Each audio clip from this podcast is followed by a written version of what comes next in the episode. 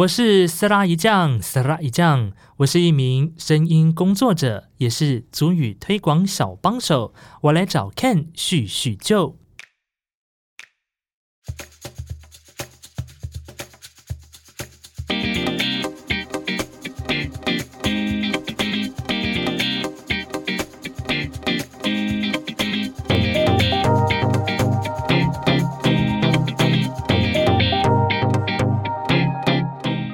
欢迎收听谁来叙叙旧，我是阿 Ken。 谁来叙叙旧是一档谈论日常生活大小事的节目，从日常这个脉络切入，谈生活，聊工作，借由录音聊天的对话过程呢，呃，也来听听看阿 Ken 的朋友聊聊他们自己的文化脉络跟生活形态以及生活的态度。节目呢基本上、呃、会固定在每个礼拜四更新最新的一集，那正在收听节目的朋友们只要按下订阅钮，就可以在第一个时间收到最新节目的讯息哦。那今天来叙叙旧的朋友呢，呃，是前几周才有机会又再碰面聊几天的朋友。呃，我们在聊天过程中也才发现说，啊，我们大概是三年或四年多才会见一次面的朋友。先让他出来简单的介绍自己吧。ngaay ho， 沙里嘎嘎马波隆吉斯拉伊加那个。嗨，你好，我是斯拉一酱，是斯拉好。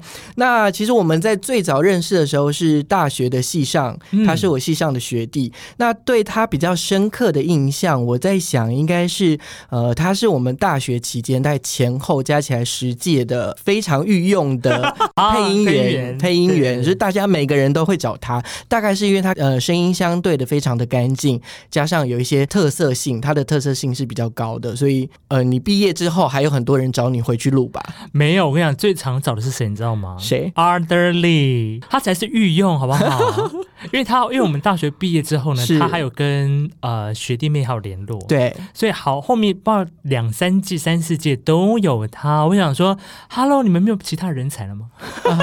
可能他的声音就是就是大概就是御用，大概就是呃，可能你，然后、呃、阿德，然后还有 Jen King， 然后有像呃某电台的新闻主播 Chester，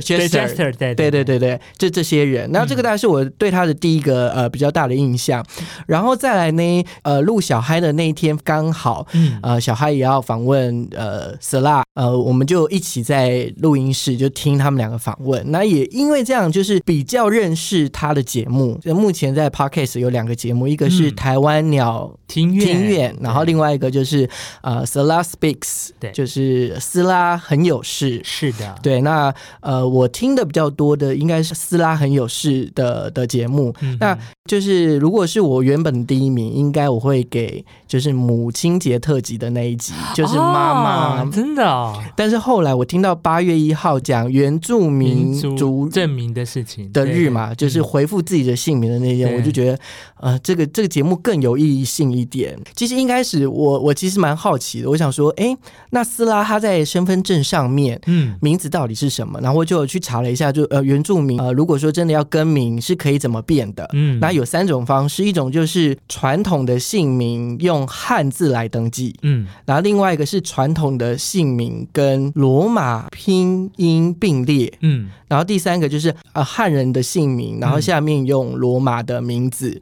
来写。那我想问一下斯拉，就是如果你真的要更换，嗯，你会选择哪一种？我会希望直接是用呃以现行的那个内政部机关他们说的罗马拼音，嗯，那我会说是用我的族名去拼音直接书写，嗯，因为我们现在原住民族已经有颁布 一, 一套原住民族的书写符号，是，所以如果说今天呃我要能够在我的身份证去身份证上去写的话，我希望就直接写上我的，用我的原住民族语的书写符号直接去写。哦，所以它它跟所谓的罗马字还是有一点点不一样的。呃，其实都是一样的意思啦。嗯，因为它都是用罗马拼音的方式，是就是说，呃，可能机关它在用词上它还是用罗马拼音，但是在我们现在已经有我们自己的书写的系统了。是因为因为那时候我就在想说，如果说呃 ，OK， 有一种是用汉字拼音法，嗯，然后把就是写成中文字，可是那个那个字有的时候，呃，人家就会觉得很奇怪，或者说为什么我明明是一个原住民，我要用汉字来代代表？对啊，对啊，对，就是感觉也是某种程度的歧视吗？嗯，一种文化霸权啊，对对对对对对对对对对对，嗯，那就因为讲到姓名，呃，刚刚就是Slad他有讲他是Slad一将，嗯，那我呃可以先呃针对你的姓名，就是原住民的姓名，它的全名是它是不是其实有意义性的，嗯、跟它有分前面跟后面，嗯、这个地方可以呃跟呃我的朋友们分享一下吗？好，如果说呃正在收听这个 podcast 的朋友们，可能如果你身旁没有原住民族朋友的话呢，你可能对于这个命名的方式有点不太一样。是，那因为我本身是阿美族，所以呢我就用阿美族的这个命名的方式来跟呃好朋友。朋友们来分享，就是说，呃，如果说我们是汉字来看的话，比如说，呃，张小明好了，嗯，张是大家的姓，对，对小明是你的名字，是。那人家一讲张小明的时候，在家族里面就知道说，哦，你是、呃、张氏家族，张氏家族的人。那在我们阿美族的名字来讲呢，如果说以我的名字斯拉一将来做区别的话呢，斯拉是我的名字，嗯哼，那一将是我父亲的名字。在早期的阿美族的社会，在还没有受到呃日据日本人的那个统治统治时期，母姓社会，母姓呃对母姓社会，其实我们后面是会接母亲的名字、妈妈的名字、妈妈的名字。受到现在还有汉汉文化的影响之后呢，其实后面大家开始后面接的不一定全然都是母亲，那现在也有父亲。嗯、那这当中当然有一些因素，比如说他可能是一半一半的家，原所谓的一半一半，比如说父亲是阿美族，啊、但母亲可能是不同国籍的朋友，嗯、那他可能就。他如果说他自我认同是阿美族的话，他可能后面就会跟的是父亲的名字，会有这样的状况。嗯，那我的虽然我前面是我的名字，后面父亲的名字，那在后面其实还有一个名字氏族啊，氏族，对，那是更大范围的，因为在阿美族呃的传统社会里面，我们有非常多氏族，我记得有十几个。各氏族的名字，那像最大的就是啊、呃、巴吉大氏族，就是如果说好朋友们知道阿洛这个歌手阿美族歌手的话呢，嗯、他的名字就是后面是呃巴吉大氏族。哦，对，那我这个部分氏族我还没找到，还在努力当中，所以我现在的名字是 Slad 一将，那后面更完整的话它会有一个氏族的名字。所以像这样子如果真的要放在身份证上面，嗯、你已经找到你的氏族，嗯，所以你会三个都放，对，这就是你的全名。对，哦，嗯，好，所以这个可能对于我们一般来说，呃呃，比较少碰到的，嗯，那这也是在这样的节目里面跟大家分享，因为我觉得这就是大家长知识啊，是这就不一样的文化脉络，啊、或者这就是属于你的生命，嗯，而且像阿美族还算是简单哦，嗯、你知道在亚美族啊，嗯，他们。不能说复杂，应该说他们的名字会跟着他们的生命历程去做转换，所以会又不一样，就是每个阶段会不同。嗯、比如说他他家单身，嗯，他结婚，他生小孩，他的名字都会都会去做转变。嗯嗯，好，那。这么简单的让大家认识 Slad 之后呢，嗯、呃，我想要今天的节目比较特别，我想要从就是呃生活面或者是他的 podcast 开始切入来讨论。那因为就在节目里面，你有特别或者是在节目里面，你都会呃又或多或少会把一些族语。会加在这个节目里面，嗯、虽然大部分还是国语嘛，嗯、但是你会加进去，或者是我记得你有讲说你也想要把这个族语是做一些推广的，嗯、哼哼。那我第一个问题是呃，像如果说呃一些汉人的朋友，就是我们一般的朋友，嗯、你呃如果说我们用阿美族语来跟你们问候，或是跟你们打招呼，对你们来说，你们是是正面的情绪吗？还是说你会哦，我当然觉得很 OK 啊。如果说今天呃，假设我今天跟好朋友吃饭，那刚好他会一句阿美族的问话跟我讲话，我会觉得很开心。嗯嗯嗯，虽然可能发音不标准。对，因为就是之前他有在那个节目里面就 Slad， 我我我是很扁平的，但其实最标准的来 Slad， 你可以讲一下啊，因为我们后面我的名字后面有个弹舌音，对，所以正常完整的发音的话应该是 Slad Slad， 对，哒啦哒啦哒啦哒啦，我就没有办法发出来。那好，那如果是在这样的话，你可以简单的教我，就是几句。像呃，我常常听就是呃，是ngaay ngaay ho吗？啊啊，这个是我们的问候语啦。嗯，ngaay ho ngaay ho，对，它有呃三个音节。嗯，nga nga ai ai ho ho， 合在一起就是ngaay ho ngaay ngaay ngaay ho， 那个音调我还是抓不太到。对，ngaay ho。ngaay ho 啊，对ngaay ho， 对， 对， 对， 对，那这个就是你好的意思吗？对，你好吗？嗯ngaay ho， 好，那还有其他的吗？啊、呃，比如说比较生活一点的，像我刚刚说的，后面因为我呃，我刚一开始在 podcast 就跟大家问，或者是沙利嘎嘎马波隆。萨利嘎嘎马波隆，对，萨利嘎嘎就是各位，然后马波隆就是大家我们围在一起的这一起的这些人、嗯啊、正在收听 Podcast 的这些人啊，你好，这样子。完全忘，等一下忘记萨萨拉蹦蹦，萨利嘎嘎，萨利嘎嘎马波隆，马波隆，对，萨利嘎嘎马波隆，对，就是大家围在一起。像法文，对。这语言就是很很很神奇，跟很有趣。对,、啊、对，我们讲话就是这么的，你知道，很有氛围。那再教一个，再教一个。啊、呃，好，我再教你一个，比如说，呃，我要跟别人介绍我的名字是什么的话，是, 是什么，我会说吉斯拉一酱果安安努玛果，就是我的名字叫斯拉一酱。啊，几个几个几、嗯，你的名字？嗯啊。哦过安安努玛过，好，我觉得太难，就在这边停住。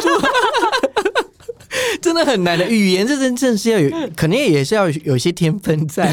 相对我可能没那么有天分。好，那就刚刚讲说 podcast 就是、嗯、呃，主要就是 Slad Speaks 里面的内容。刚好这半年来有两件比较大的公众人物，刚好有一些事情，嗯、然后你也有放在节目里面。哦、对对对。一个就是呃，他们想要去玩水，但是被拒。嗯。所以他就呃做了一在直播上面模仿了。原住民，嗯，那另外一个就是在一个很大的颁奖典礼，就是广播盛事上面，有一个公众人物，嗯、他就是表演的那个，就是模仿，或者是他脑脑子里对于原住民的想象。好了，我这样讲好了，啊、就从这边切入，想问一下，在你生命当中，你有没有呃经过，或者是你现在有想到，就是对于你来说是呃有这样歧视，或者是这样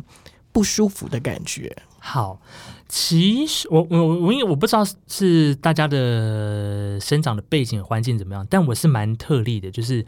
其实我一从小到大没有受过太多，没有几乎可以说是没有碰到歧视啦。嗯，那唯一的这个歧视呢，呃，我不认为它叫歧视，它可能就是、就是、不舒服感。对，不舒服感其实是来自于自己内部的原住民族群，因为。哦、呃，我觉得这蛮妙的是，我从小长大，因为大家可能第一个外表都看，都认定你是不是原住民，但大家都从你的外观看嘛，对不对？嗯、可能呃比较深邃啦，或者是皮肤比较黑等等的。那等下一秒说啊，你是不是原住民？但我天生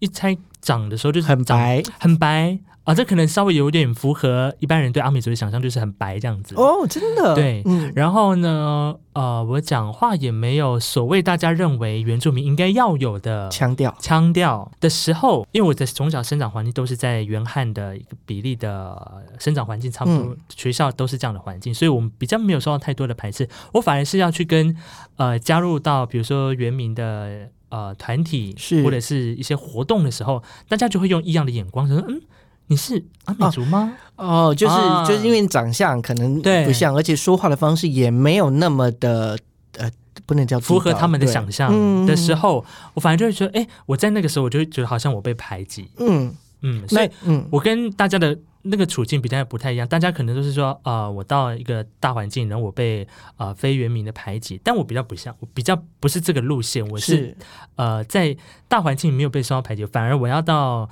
跟原住民族群的朋友们在一起，当大家没有那个撇除掉第一印象之后，那个聊天的过程当中，你就知道，哎，有一点在排挤的感觉啊。那、嗯、那在这样的通常这样的状况，或者是你都是怎么去做，让他们跟你的认同是提高的？嗯，认同更提高哦。啊、呃，我觉得，呃，我印象比较深刻是我以前。国中吗？还是国小？有去参加一些教会的活动，是那教会的活动部落办的嘛，所以很多都是原住民的小朋友。一开始当然会有一点点不舒服，就像我刚刚提到那个状况。但是因为时间那个营队五天四夜，其实第一天不熟，那到第二天、第三天，其实大家都打成一片了。呃，你真的说要到怎么去解决？我觉得到后来。我反而因为求学或者是工作的环境环境，我就比较没有常常接触到原民这一块，因为我都是之后就到台北这边来念书，对，所以之后都是一直在整个大环境相生活。然后我不说我是原住民，不说我是阿美族，其实没有人知道，真的，我我一开始也没有、嗯、没有没有想象到，嗯，所以那个时候对我来讲，我觉得比较少，真的是碰到你说歧视这个问题，是，对。好，那如果讲到呃。部落一，或者是我对于阿美族的想象是，可能大概几年前我曾经有一个也是阿美族的朋友，嗯、然后他就带我去参加丰年祭啊，哈哈，那是我第一次参加丰年祭，然后就觉得说哇，大家就是真的很嗨、嗯。那我想要切入的点是，呃，我不知道是因为现在的社呃社会氛围就越来越个人主义了，嗯、所以包含其实汉化的有一些什么过年的气息啊，也越来越少。嗯、那对于原住民的族群来说，嗯、丰年祭还是年轻人每一年都会想去的吗？还是其实慢慢慢的开始会有一些变化啊、呃，这个、哦呃、我我可以先讲说，你丰年祭这件事情、啊，嗯，其实丰年祭这个名称呢，其实它也是啊、呃、汉民族他们所冠上的翻译。那当然，从之前的一些、嗯、呃考古学家或者人类学家他们在记记录的时候，丰年这个名字，如果你去仔细翻的话，其实它是呃我有点忘记是日本人的撰写留下来的。记录还是汉民族的记录，但如果说我会说的话，我会说年纪年纪、嗯、啊，就是一年有一个时间，对，你们会聚在一起，对，那个通常年纪的时间就是跟我们种稻收割的时间有关，因为我们要庆祝今年来年丰收，所以我们特别在以前的那个祖先他们的生活的样态里面，我们都会有这样的仪式，其实它是跟着稻作结穗收成的时间去做的，所以你可以看到从花莲到台东 每,、呃、每次的那个丰年祭的时间不太一样，通常台东会先开始再到花莲北部，因为每个收稻收割的时间不同、啊嗯、不一样，对，所以呃，再加上现在很多大环境的变迁的影响，那你看到很多的青年都到外面去求学工作，那年纪对我们来讲它是一个当然是一个很重要的时间。那早期在传统社会里面我们是农耕生活，所以到了暑假这个七八月的时候，年纪大家就会一起来庆祝丰收。那现在时间转变之后，变成好像七八月份变成是、呃、大有人会说、呃、七八月是原住民族的过年，那大家这个时间点会回来，大家一起团聚，然后用歌舞的形式。那当然呃，年纪的本质它也因为时代的影响，它已经有一点点的不太一样了。那真的很传统的，他可能可能为期一个月都在准备年祭，那可能有一些部落他一个礼拜或者是呃两三个礼拜都在准备，那也有一些部落可能真的比较小，他可能是只有一天，这种年祭的也有，那就看、嗯、呃自己的部落怎么样去做年祭这件事情。是，那我是觉得以现阶段的的情况来讲啦，的确因为现在很多人年轻人都不在部落里面生活，所以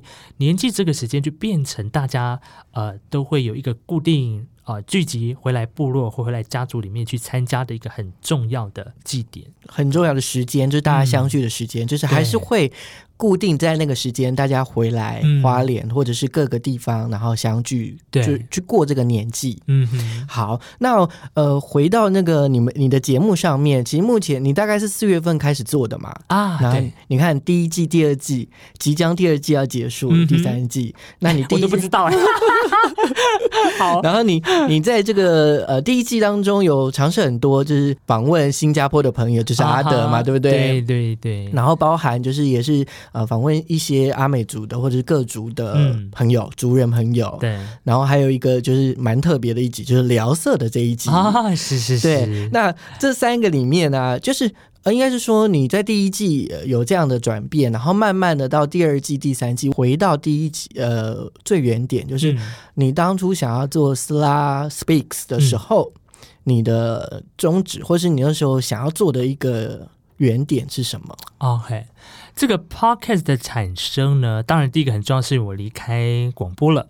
那我自己想说，哎，虽然离开广播，但还是有希望有一个让自己聊聊讲讲话的一个 podcast 的时间。那刚好整个 podcast 兴起之后，我想说、啊、那不然我自己来也来做一个看看好了。那一开始的时候，我的确是因为没有太多的器材，我就是一个两只外接麦克风，然后一个录音笔，我就简单来开始录。然后那时候我就想说哈，我可以录什么主题，那刚好一碰到疫情嘛，那刚好在国外的时候有蛮多我的身边的朋友们他们就在国外工作或求学，然后想说哎，好像没有人太关心他们的情况、嗯、对，所以呢我想说那就那就来跟他们聊聊好了，就聊聊他们在比如说英国啦，或者是在美国啦，甚至我最远的时候是连线到中美洲的萨尔瓦多、嗯、那边到底会不会有原住民族的族人在，就发现跟朋友的聊天牵线才找到说哇，原来在那边也有泰雅族的嫁去的一个呃我朋友的朋友、嗯、我就觉得那时候我就在透过聊天的方式去聊说哎，他们现在的情疫情的情形如何，状况是如何的，对，也是顺便也关心他们一下哎、嗯，那这样就是呃，第二季嗯跟第一季或者是即将的第三季，你你觉得之间会有没有什么差别，或者是你有没有做了一些发展是跟之前都不一样的？哦，第二季的时候开始慢慢有尝试一些族语的这件事情，因为我觉得 Podcast 它是一个很轻松很容易大家入门的一个平台，而且它不用花几乎是不用花到什么钱，你一个手机就可以录了、嗯、所以那个时候我就想说 Podcast 它究竟可不可以成为我们现今在做族语推广的人一个很棒的平台，因为以现在的情况来讲的话，我们要在比如说在台北这个地方要能够接触到族语的机会，除非你自己营造，或者是你本身有去上课，或者是你自学，你平常在日常生日常生活当中很难有这样的机会去碰到、嗯、或是很少用到。对，那时候我就想说那如果说今天我做我自己自己的一个 podcast 的时候，可能有固定的单元，我可能呃找族语老师来聊天，用族语聊，或者是说我可能呃，自己也透过这样的方式去录一些阿美族的族语的故事，或者是短篇的文章。一来是我可以借由对 podcast 来持续让我自己有那个呃说族语的环境，讲族语的环境之外，我也希望能够录完之后，也许有些人他想听，他可能通勤的时候或者是做什么事情的时候，他想要听阿美族的的有声书也好，或者阿美族的声音的时候，这个东西它是很免费的，让大家可以直接你要上来听，你要点你要听什么样的主题都 OK。 那我自己就希望能也希望能够借由这样的方式去让更多人知道我在做这件事情、嗯、也希望有更多人老师或者其他人可以来用族语的方式，而且它可以免费的帮你保留下来。嗯，某种程度应该是一种推广的概念、嗯、就是让你有这个环境可以学习，不断的使用跟推广、嗯、对。那接下来第三季嗯，你有没有呃想说一些发展，还是说其实就是一样在呃你刚刚说的语言的这个部分来做一些新的发现啊，像你刚刚说呃短篇的故事啊、嗯、或是你之前呃在第十二集的时候有念那个诗呃、啊、诗词诗词对对对。其实在第三季的时候我希望呃，我当然有一个期待啦，期待就是除了现在我每个礼拜五的更新之外，希望有一天比如说礼拜这时间还没有定，但就是那一天呃，再找一天的时间专门是做族语的，因为我现在是每周五都会有人物的访问嘛，那我固定之后希望能够有一天是我再找一天，每天每周更新的那一个集数，它就会是全阿美族语哦，就是一周两更，但是单元是不一样的。对对对，全阿美族语的那一更啊，就是很多、嗯、呃讲族语的一些内容。那接下来也慢慢的希望尝试可以有呃影像的东西，嗯，可以加进去。对，因为我现在除了这个频道之外，还有另外一个台湾鸟听院，是对，那这个跟聊古典音乐界的一些鸟事，那这个我跟我朋友合作，那他们也在想说接下来是不是也可以做一些影像的东西，好去做一些业配真的耶对啊，所以慢慢的开始在尝试这些事情啦。 嗯, 嗯好，那既然刚刚讲到业配，就是业配就有关于收听率嘛、啊、或者是说、嗯、呃收听的状况，那我想问你，就是虽然你的原本的目的只是很简单的就是在呃想要发扬，或者是想要推广、嗯、或者是想要练习的一个频道，或者是你想要讲话的这样的空间、嗯、那你会在意那个收听率啊，或者是说、呃、留言率这种数字吗？其实我完全不会。真的吗？嗯，呃，我可能对于每一个人做频道的初心不一样、啊、嗯嗯嗯，因为有些人可能就是想要做把它变成是一个品牌化，是，然后他从他的 I G 从他的脸书都可以看到他经营的很棒，我觉得这也很 OK。 那对我来说这个呃斯拉很有事这个 podcast 其实是一个我很个人的频道，因为我从一开始命名的时候，我那时候我就想说，好、啊，我到底要叫什么名字？然后还想了几百个之后，真的是没有一个喜欢。那不然我想说，那到头来就干脆用我自己的名字好了，斯拉很有事来聊聊跟我有关的，或者是从我出发的一些观点，或者是我跟我呃。常常有在身旁周遭就认识的朋友们，邀请他们来上节目，甚至我也希望能够透过这个 podcast 呢，呃，来去交朋友。嗯，因为像我前面有一呃前几集有一集是，我就邀请一个，这是我自己在做的实验性的访问，就是我跟他是 I G 的互赞的朋友，嗯、对。然后我想说，因为我很喜欢他的文字。很不要脸的，我就提了访问说，那我可不可以有机会来访问你这样子？但我们未曾谋面，嗯、我们就只是在 I G 上互赞，然后互相留言这样子。然后他也很很爽快的答应。我想说，哇，我要跟一个陌生人第一次见面，而且一次就录了两集。对我就想说，哇，这个也是很少有的经验，嗯、所以我想说，哎，那是不是以后我也觉得可以透过这个平台去邀一些我觉得感兴趣的人，你接触过的，然后你觉得有兴趣的，对，我就透过 podcast 方式来交朋友，嗯，来认识别人，所以这是个蛮棒的方式。好，那刚刚就是讲，呃，其实呃 podcast 算是从日常的切入嘛，嗯，那在日常切入还有一段就是关于关系之间，啊，那我刚刚有讲说，就是听到那个母亲节特辑跟妈妈的那一集，嗯哼，那。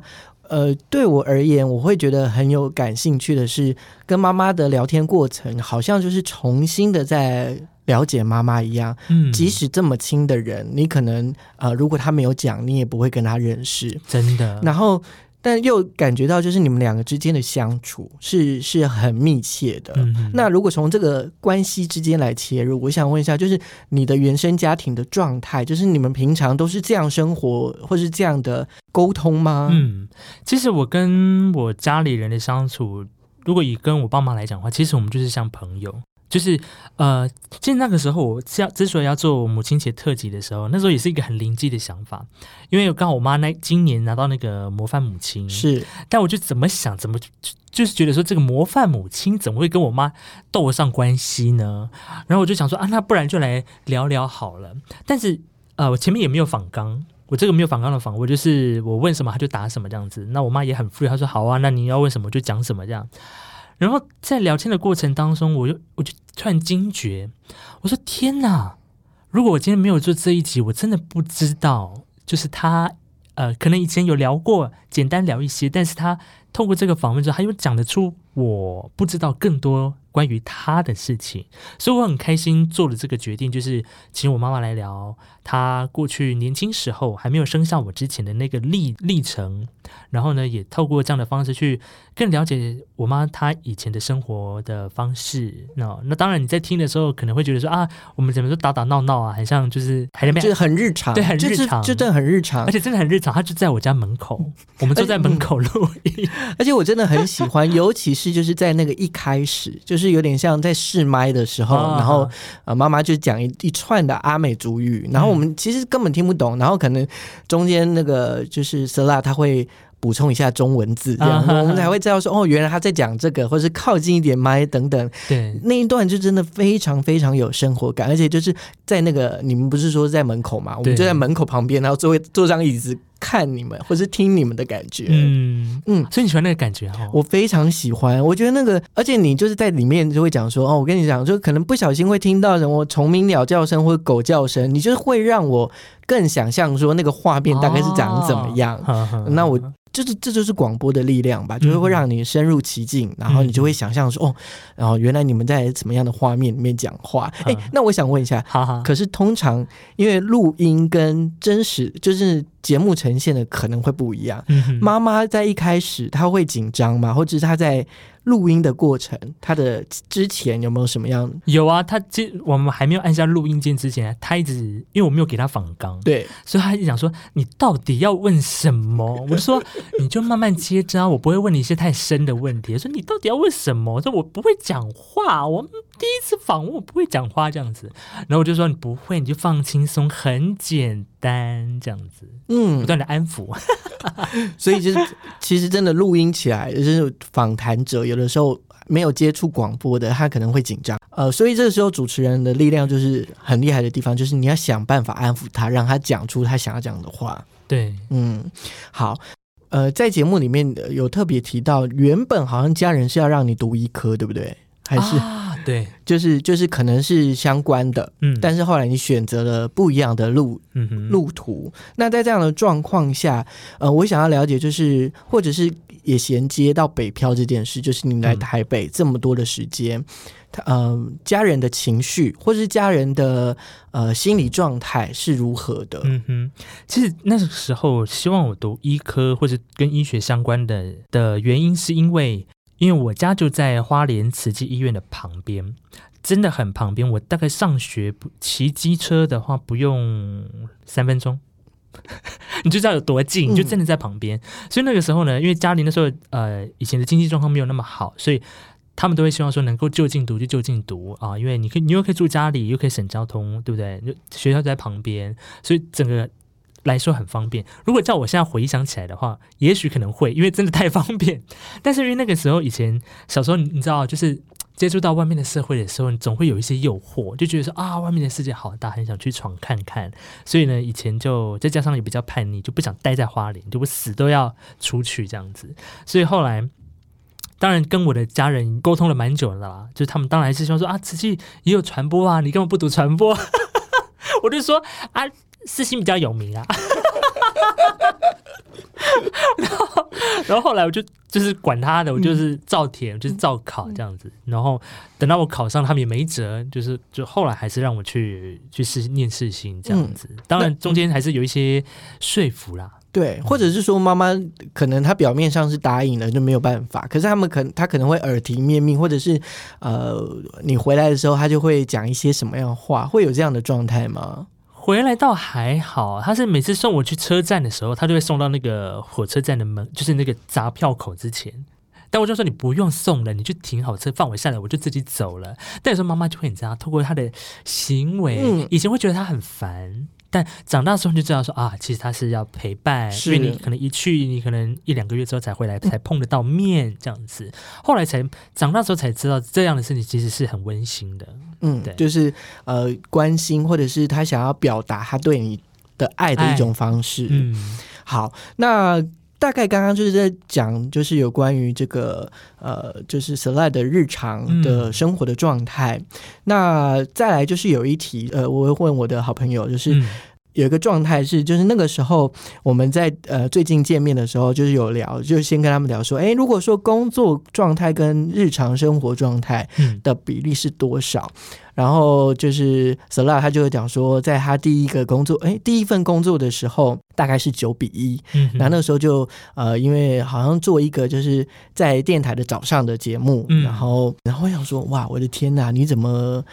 可以这样子度过你的生活。嗯，那如果回来现在问你，就是对于你来说，目前的你来说，怎么样的工作跟生活的比例是你最喜欢的？我觉得应该是六比四。那这样的工作的状态跟你现在目前的工作是是相符的吗？我觉得我现在大概有嗯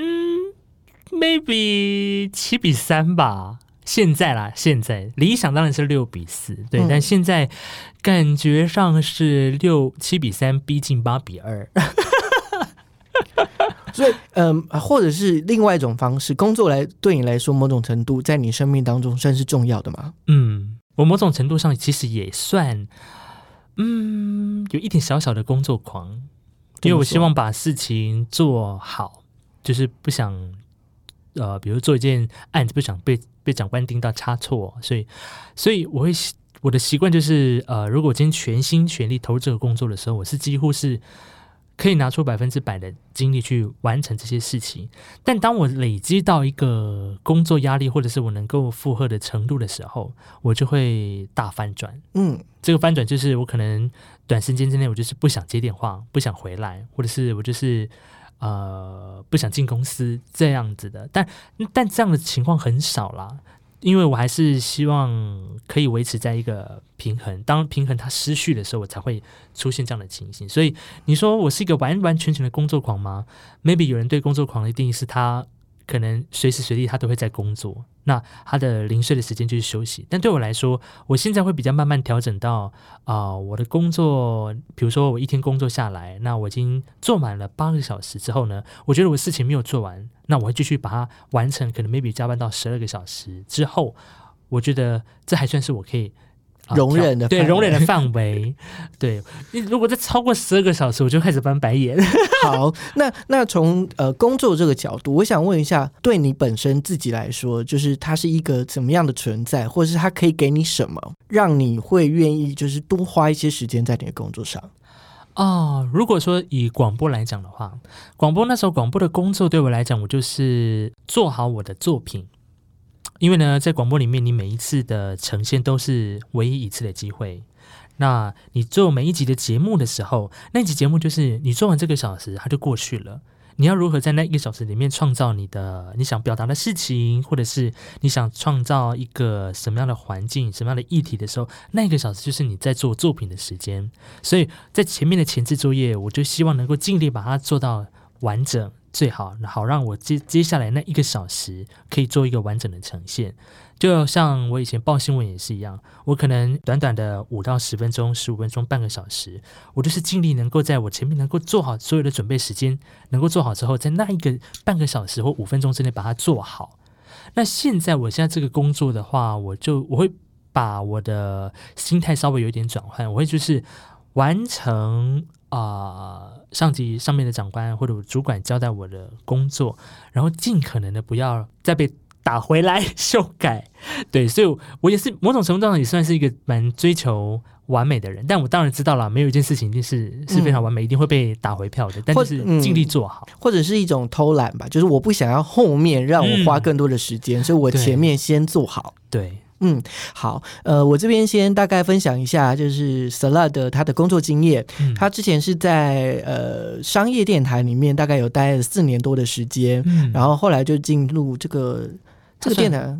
中央。嗯，他算国家的吗？算啦，算。对，就是算是中中央政府的，类似就是呃中中央机关的的的电台，然后也待了四年。那再来就是进了呃原民台，对，就阿阿利安阿利安，然后也是这样十年的时间，大概都是、嗯、呃从事新闻相关的比较多，嗯、对。的新闻节目。那比较好玩的是，他在呃前面两个工作，嗯，他是五点半就要到办公室了、啊、是，我觉得这件事真的太可怕了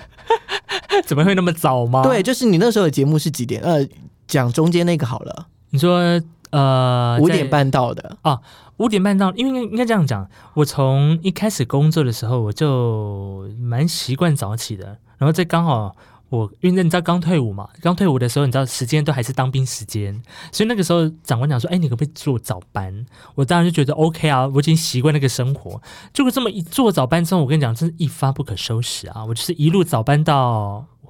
我刚我的前一份工作。我一开始的时候，那时候呃现场 live 的节目是七点。所以我大概也五点半起床，六点出门，然后到第二家电台的时候，那时候更早。他是五点半要打卡，简而言之呢，我就是要四点半起床，然后五点出门，天都还没有亮的时候呢，我已经奔驰在马路上。然后那个那个在那份工作我觉得很好玩的是，你上班时间特早，你下班的时候大概一点半两点左右嘛。我跟你讲，真的是没有朋友。啊，完完全全不一样嘛！真的是没有朋友，因为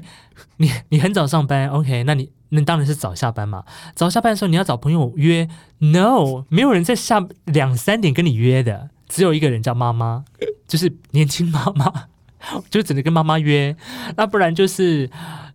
就真的是回家睡觉休息，然后或者是或者是说我可能先到图书馆或者是运动什么的，到了我傍晚五六点的时候才有办法跟朋友聚餐吃饭，但你也要早一点，因为回家还要休息。对，我又不能约太晚，你知道吗？有时候朋友讲说啊，约八点吃饭，我想说啊，八点有点太晚，我但九点十点我就要回家睡觉了。所以那时候那段时间真的是没有朋友，因为时间太难瞧。嗯，对。好，那就在呃这个十年的在广播的经验之后，他在最近两个月来做了一个调整啊，然后到了现在的单位就是呃有关于语言研究，就是原住民语言研究的基金会。嗯。那想问一下，就是这个算是、呃、跨界或者是比较大一点的幅度，为什么你那时候会选择转换呢？哦，我觉得那个时候哦，呃，我先讲我自己的工作，因为过去呃都是在做广播嘛，从退伍到后来的十几年的时间，十多年的时间都是在做广播。当然我没有说广播不好，广播一直是我非常喜欢的工作。那但是因为呢，也就是因为在广播久了之后，你就会想想说，哎，那我除了广播，假设有一天我突然没办法做广播了，我会做什么？就是有一天的晚上，我就这样想，我想想，我就想想说，哎，好像哎，你说我要突然去做行销推广，嗯，我好像没有这个经验。我打工的时候也在做广播，那我想说，那我去做行政管理，嗯，可是我好像也没有经验。我去做业务吗？啊，我蛮讨厌去去拉保险。然后我想说，那还有什么东西我可以做？我又不是高科技产业的人，我也不是金融相关背景的人，所以那个时候我就有一有一股恐慌感，想说，那真的如果真的都不会的话，我该怎么办？后来有一天，我就看到了这个基金会，他们在要成立要征才，